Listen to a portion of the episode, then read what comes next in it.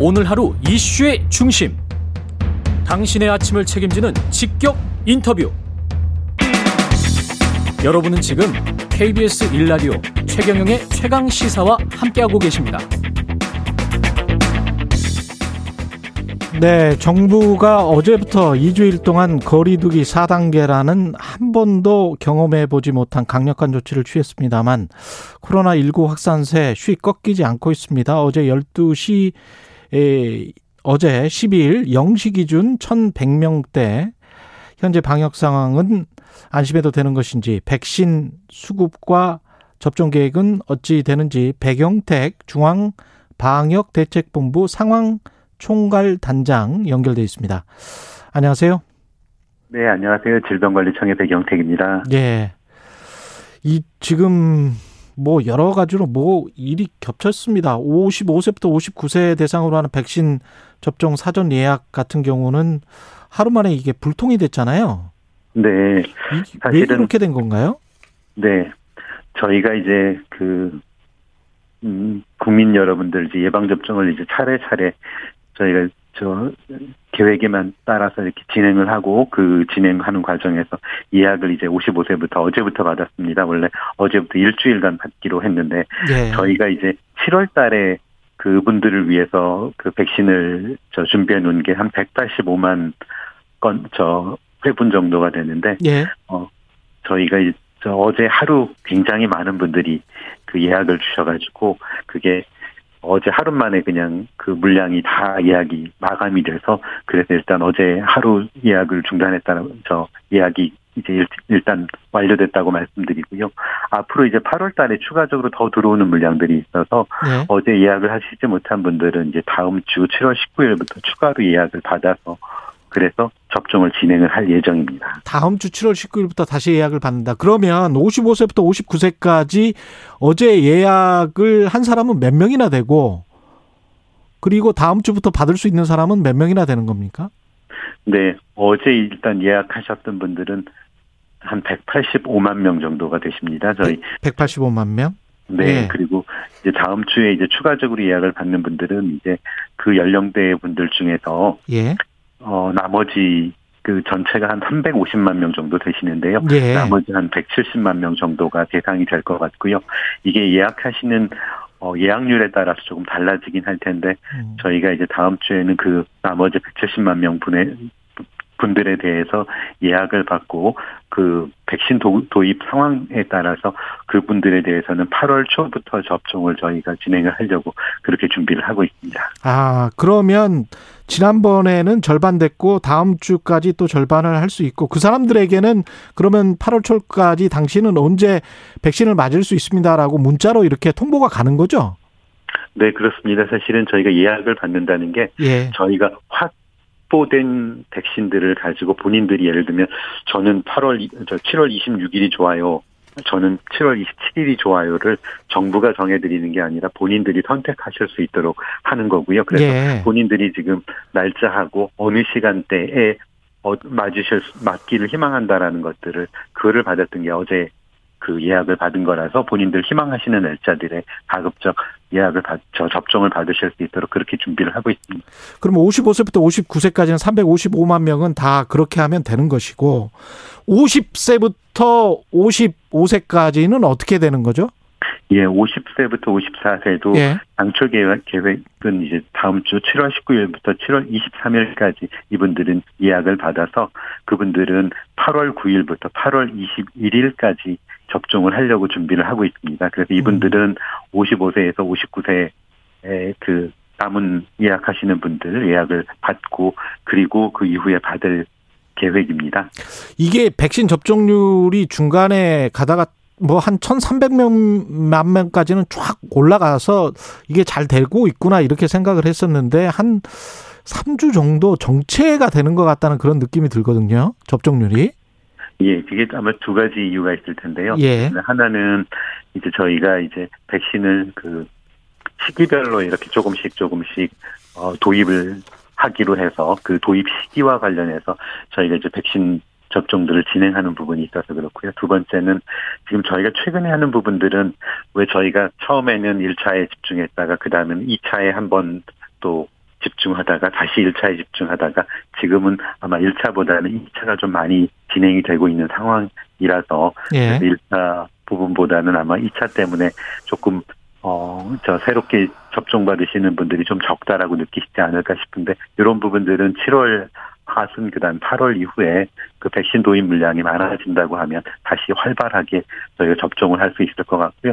저희가 그동안의 저 경험으로 보면 하루에 뭐 70만 명 이상도 접종을 해왔기 때문에 물량들이 이제 충분히 들어오고 한다고 하면 백신 어, 접종은 충분하게 진행이 될 수 있을 것 같습니다. 우리 정부나 지자체 역량이나 뭐 시민사회 역량은 믿는데 그게 백신이 얼마나 이제 확 들어오느냐 그게 문제인 것 같은데 지난번처럼 뭐 한 천만 명 분씩 이렇게 훅훅 들어오는 그런 기간이 언제라고 보세요? 네, 지금 저희 정부가 지금 확보한 물량들이 7월 달에는 이제 총 천만 회분이 들어오고 이제 8월 9월에 이제 2천만 회분이 추가적으로 들어오는데요. 8월 이런 9월에 예. 네. 이게 저 7월 그 매일 날짜가 동일하게 들어오는 게 아니라 조금 7월 하순 쪽에 많이 몰려 있고 7월 하순 쪽. 예. 네. 그리고 이제 기존에 1차 접종했던 분들, 2차 접종 하시는 분들이 도입 도래가 돼서 그 2차 접종에도 좀 물량들을 소모해야 되기 때문에 예. 그래서 어 이제 7월 말 8월 정도가 되면 지금보다 훨씬 속도를 내서 1, 1차 그 예방 접종을 진행할 수 있을 거다라고 말씀을 드리겠습니다. 그리고 참고로 말씀드리면 예. 저희가 사실은 2월 달에 예방접종 시작하고 난 다음에도 한동안 많은 국민들이 걱정하셨던 게 뭐냐면, 어, 정부가 자꾸 뭐 백신이 들어온다라고 말은 하는데, 음. 이게 정말 내 눈앞에 보이질 않고 자꾸 다음 달에 들어옵니다, 다음 주에 들어옵니다, 이렇게만 얘기를 한다라고 걱정들을 많이 하셨는데, 예. 6월 말까지 정부에서, 어, 단초에 1,809만 회분을 도입해서 접종을 할 겁니다라고 말씀을 드렸는데, 예. 저희가 그 1,809만 회보다 더 많은 물량들이 사실 들어와서 정부가 저 상반기에 말씀드렸던 백신 도입 물량이나 도입 계획들은 어, 한 건을 제외하고는 차질 없이 다 진행이 됐었다. 그 한 건도 왜 코박스에서 그 음. 저 아, 아스트라제네카 물량이 일부 조금 늦게 들어왔던 부분이 한 번 있었는데 그걸 제외하고는 정부가 국민 여러분께 발표드렸던 대로 다 도입이 됐기 때문에 하반기에도 좀 어, 정부의 발표들을 좀 믿고 기다려 주시면 좋을 것 같은데 다만 저희가 왜 제약회사하고 왜 CDA라고 비밀 유지 협약이라는 걸 해서 우리가 물건을 도입하는 데 있어서 시기라든가 이런 것들을 외국 사람들이나 외국이나 이런 사람들이 알 수 알지 않도록 조금 상호 간에 그 약간 그, 그 기미 조금 기밀을 유지해 달라고 하는 약속을 했기 때문에 저희가 상세하게 늘 말씀드리진 못하고 저희가 7월달 계획할 때는 7월달에 얼마가 들어오니 어떻게 계획 저 접종을 하겠습니다. 라고 발표를 드렸던 거고요. 향후 8월, 9월에도 마찬가지로 그런 내용들을 정리를 해서 다시 8, 9월 접종 계획을 다시 말씀드릴 때 도입되는 부분들도 소상하게 말씀드리도록 하겠습니다.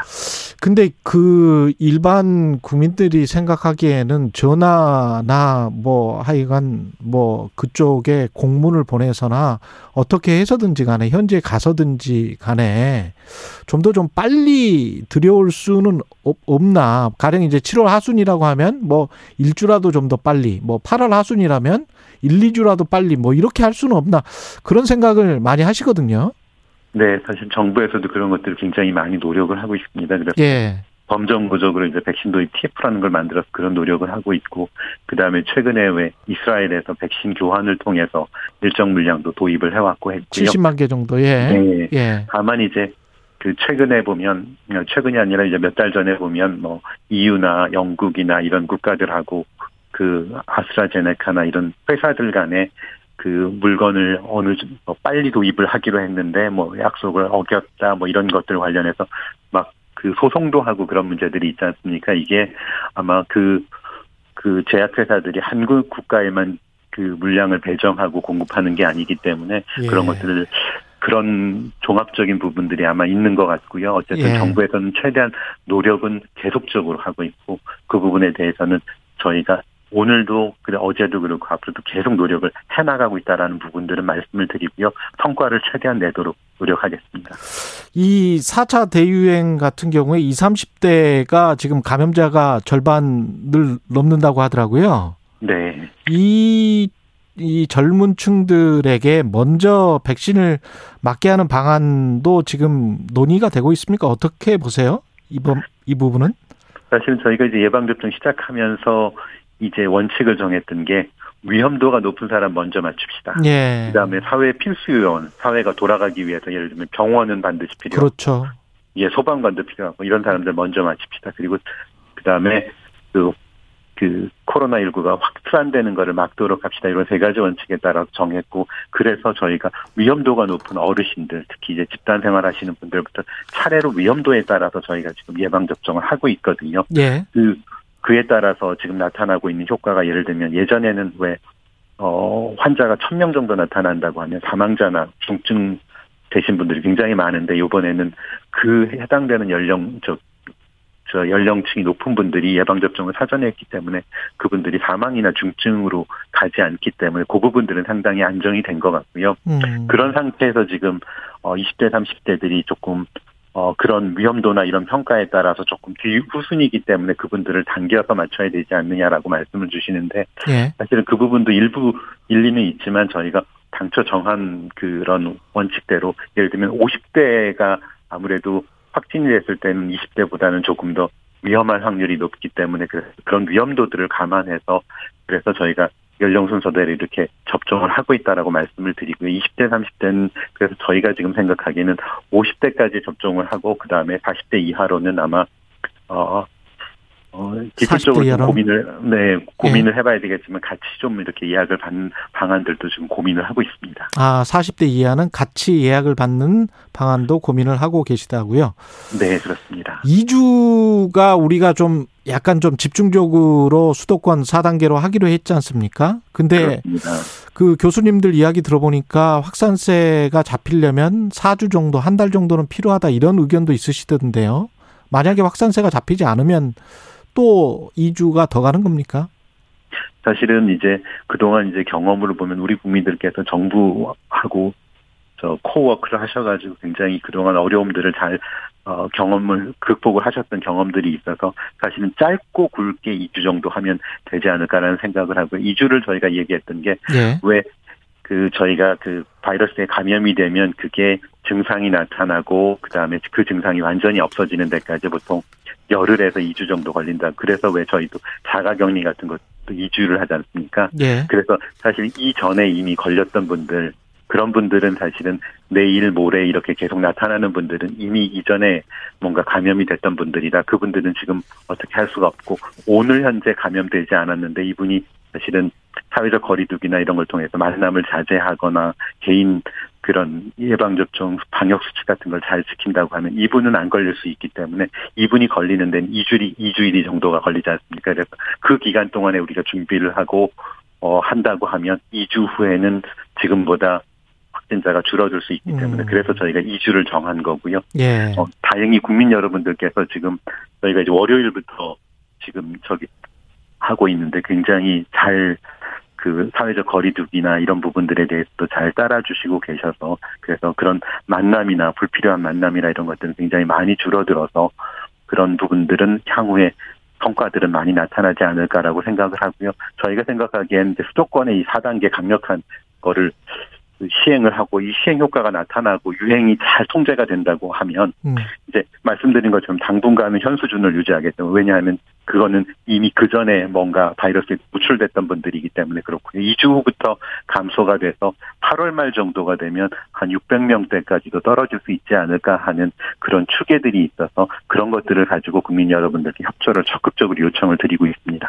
그리고 우리 그 싱가폴이나 영국처럼 그런 대안을 생각을 하려면 그러려면 접종률이 한 60%는 돼야 될 것 같은데 일자 접종률요. 그 네. 시점은 어느 정도로 보세요?